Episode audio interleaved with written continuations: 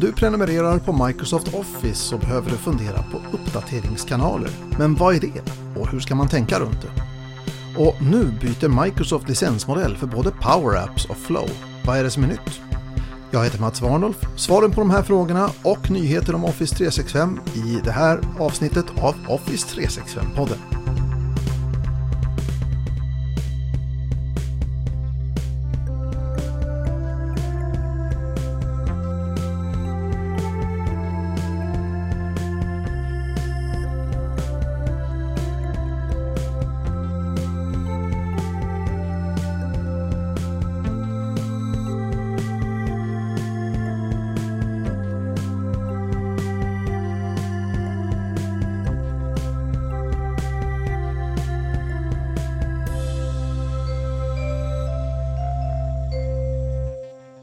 Min erfarenhet är att många organisationer inte känner till att det är skillnad på Microsoft Office och Microsoft Office.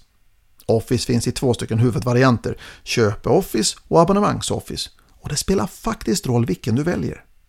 Köp-Office innebär att du köper en Office-licens och äger sedan licensen. Den är din, du kan använda den så länge du vill och den fungerar för dig. Abonnemangs-Office innebär att du prenumererar på en licens. Du betalar per månad eller år och när du slutar betala så slutar Office att fungera. I Office tre sextiofem ingår ofta en prenumerationslicens på Office-paketet, men inte alltid. I Office tre sextiofem Business Essentials ingår inte Office-paketet, men i Office tre sextiofem Business och Office tre sextiofem Business Premium så ingår det. Här hittar du applikationerna Word, Excel, PowerPoint, Outlook och om du har P C så har du också Publisher och Access, men inte på Mac. I Office tre sextiofem för lite större företag, de som köper Enterprise-licenserna, ja då saknas Office-paketet i F ett och E ett-abonnemangen medan det ingår i E tre och E fem. Men kan man inte använda Köpe Office ihop med tjänsterna i Office tre sextiofem? Alltså om jag redan har Köpe Office så kan jag ju abonnera på Office tre sextiofem E ett till exempel och använda det här ihop. Och det går naturligtvis att göra. Jag har många kunder som sitter med licensavtal med Microsoft där de har Köpe Office till alla sina användare. Men köper du Office så får du den senaste huvudversionen av Office när du köper den. Och just nu så är det Office tjugo nitton och så ingår det säkerhetspatchar och bugfixar. Abonnemangs-Office fungerar annorlunda. I abonnemangs-Office så har du en ständigt ny version av Office. Det innebär att det dyker upp ny funktionalitet och ibland nya produkter. Abonnemangs-Office har inte den gamla sortens versionsnummer som Office tjugo nitton utan heter rätt och slätt Office tre sextiofem Pro Plus. Så, är det bättre att prenumerera eller bättre att köpa? Ja, det beror naturligtvis på. Ägandekostnaden är lägre om du köper Office och om det är det viktigaste argumentet så är det bättre att äga sina licenser. Om du istället värdesätter att produkten utvecklas och får nya funktioner, ja då är det bättre att prenumerera.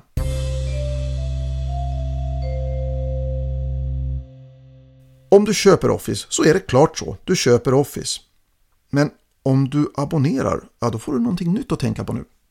Hur ofta vill du ha ny funktionalitet? De här Office-uppdateringarna de kan komma halvårsvis eller månadsvis. Det normala, standardiserade sättet är att få Office-uppdateringar halvårsvis. Det sker helt automatiskt, det är standardinställningen som sagt och är sällan ett bekymmer. På engelska kallas den här uppdateringskanalen för semi-annual channel. Andra kanaler är semi-annual channel targeted, monthly channel och monthly channel targeted. Monthly Channel innebär precis som du gissar att varje månad får du en uppdatering på Office-paketet automatiskt. Men så finns ju den här andra månadsuppdateringen jag nämnde, Monthly Channel Targeted, och den är rykande färsk. Ja, hur funkar det här egentligen? Jo, så här. Varje månad, och vi kan börja i augusti som ett exempel, så släpps en förhandsversion av ny funktionalitet och det här är i då kanalen Monthly Channel Targeted. Och vad kan det vara för ny funktionalitet då? Ja, det kan vara saker som det nya kartdiagrammet i Excel eller fokusläge i Word som tar bort alla verktyg och menyer och bara låter dig se pappret. Med hjälp av telemetri från de klienter som har den här uppdateringskanalen så får Microsoft feedback som gör att de hinner ändra på små detaljer innan de släpper den som monthly channel en månad senare i september. Monthly Channel släpper en ny version varje månad, så det kommer ny i oktober, november, december, januari och februari. Och i mars så tar Microsoft februari månadsrelease och släpper den i semi-annual targeted-kanalen. Och där testas den i fyra månader, mars, april, maj och juni, och släpps den första juli i semi-annual-kanalen. Jag som ligger i Monthly Channel Targeted får en uppdatering i januari, i februari kommer den i månadskanalen, i mars finns den i förhandsversionen av halvårskanalen och i juli så finns den i halvårskanalen. Hängde du med? Ja, du får väl lyssna en gång till annars. Men vilken kanal ska man ligga i då? Ja, det beror förstås på det också. Jag som har den rollen som jag har ska naturligtvis ligga som krocktestdocka i Monthly Channel Targeted. Jag tycker kanske att I T-avdelningen, om du har en sån, ska ligga i samma kanal som jag. Och de som inte har en massa kringprodukter som behöver fungera direkt med Office och plugins och avancerade makron och liknande, de tycker jag ska ligga i Monthly Channel och få sina uppdateringar och vara liksom current, hänga med i, i uppdateringarna. Den som har en massa beroenden som plugins och makron, ja, de ska kanske köra semi-annual, utom den mest I T-kunniga av de här som ska köra semi-annual targeted för att upptäcka ifall en uppdatering vållar problem innan vi rullar ut uppdateringen överallt. Men vill man vara säker, och det ska man ju vara, då ska man naturligtvis ligga sent, det vill säga semi-annual. Så nog är det skillnad på Office och Office.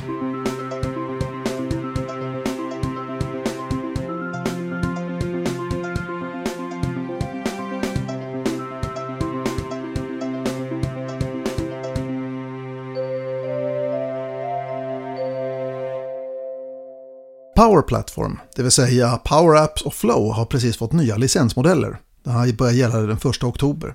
Men jag ska väl börja med att snabbt summera vad PowerApps och Flow är för produkter. PowerApps är ett verktyg för att göra appar utan att man behöver skriva kod. Man kallar det här för medarbetarutveckling eller medborgarutveckling. Det är ett annat begrepp som jag har hört användas. Apparna skapas genom att man bygger ett formulär med drag and drop. Man drar ut olika komponenter på en canvas. Det kan vara knappar eller listor eller rutor eller vad det nu är då.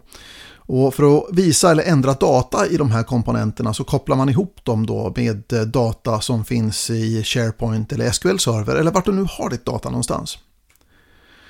Det som är finessen är att de här apparna fungerar lika utmärkt på datorn som på mobilen, och vanliga användningar är inventeringsappar, närvarorapportering, säkerhetsinspektioner och så vidare.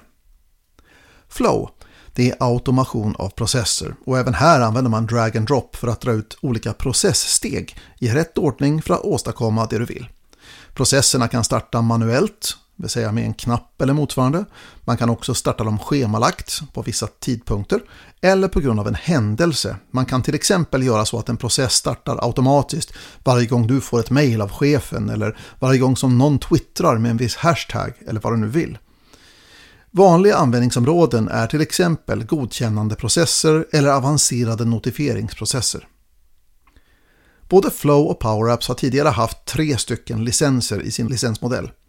Först har man haft Flow eller PowerApps för Office tre sextiofem, och den har alltså ingått då i Office tre sextiofem-abonnemanget. Och sen har vi haft två stycken premiumvarianter, P ett och P två. Och det som har skilt de här åt, förutom priset per månad, har varit att antalet körningar per månad och vilka komponenter och kapaciteter som ingår skiljer sig mellan de olika varianterna. Nu har Microsoft förändrat den här licensmodellen och förenklat den ganska ordentligt. Vi har sidlicensen som är ny, och den är i princip densamma som den som ingick förut då i Office tre sextiofem. Eh, vissa kopplingar och kapaciteter har försvunnit, och det som jag personligen saknar mest är kopplingen till någonting som heter Azure Automation som nu kräver då en betald licens. Och sen så har vi då just de här två betallicenserna. Först har vi per user-licensen och sen har vi per app eller per flow-licensen. Och det som är grejen med de här licenserna är att man får tillgång till all funktionalitet. Det finns alltså inte längre några olika nivåer, inga premiumvarianter, utan allt är tillgängligt för alla licensierade.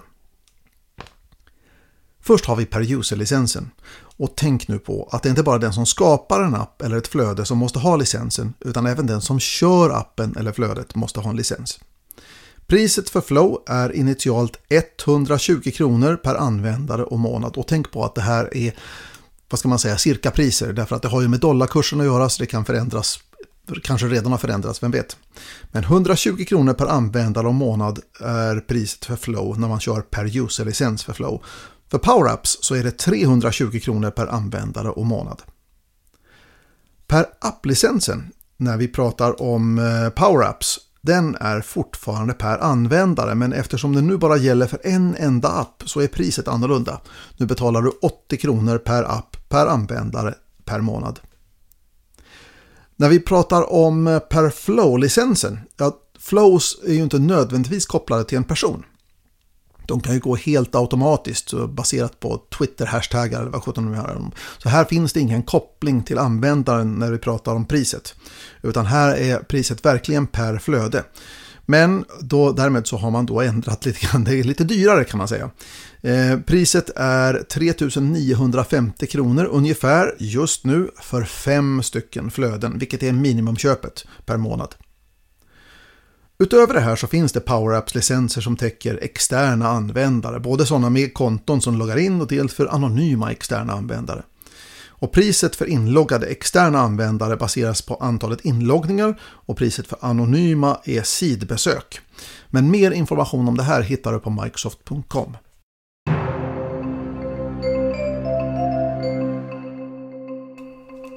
Ja, det var det dags för nyheter i Office tre sextiofem-podden. Outlook för iOS och Android får en hel radda nya finesser i november. Bland annat kommer Outlook att föreslå enkla svar på enkla frågor för att snabbt beta av mejlskörden. Dokument och mejlkonversationer som är relevanta kommer att läggas med i mötesbokningar i kalendern automatiskt. Och det gör ju saker och ting lite lättare när det handlar om att förbereda sig för ett möte. Notifieringar om kommande händelser kommer att inkludera plats för händelsen och ta hänsyn till eventuell restid när den ska varna dig. Vi får också hjälp att lägga till platser av Outlook som kommer att föreslå platser för återkommande händelser automatiskt. Om du har en schemalagd händelse i kalendern inom en halvtimme så kommer du få se en banner längst upp i kalendern som påminner om den. Och redan nu så kan du besvara en mötesförfrågan direkt från notifieringen om du har Outlook för Android. Och det var nyheterna för den här gången.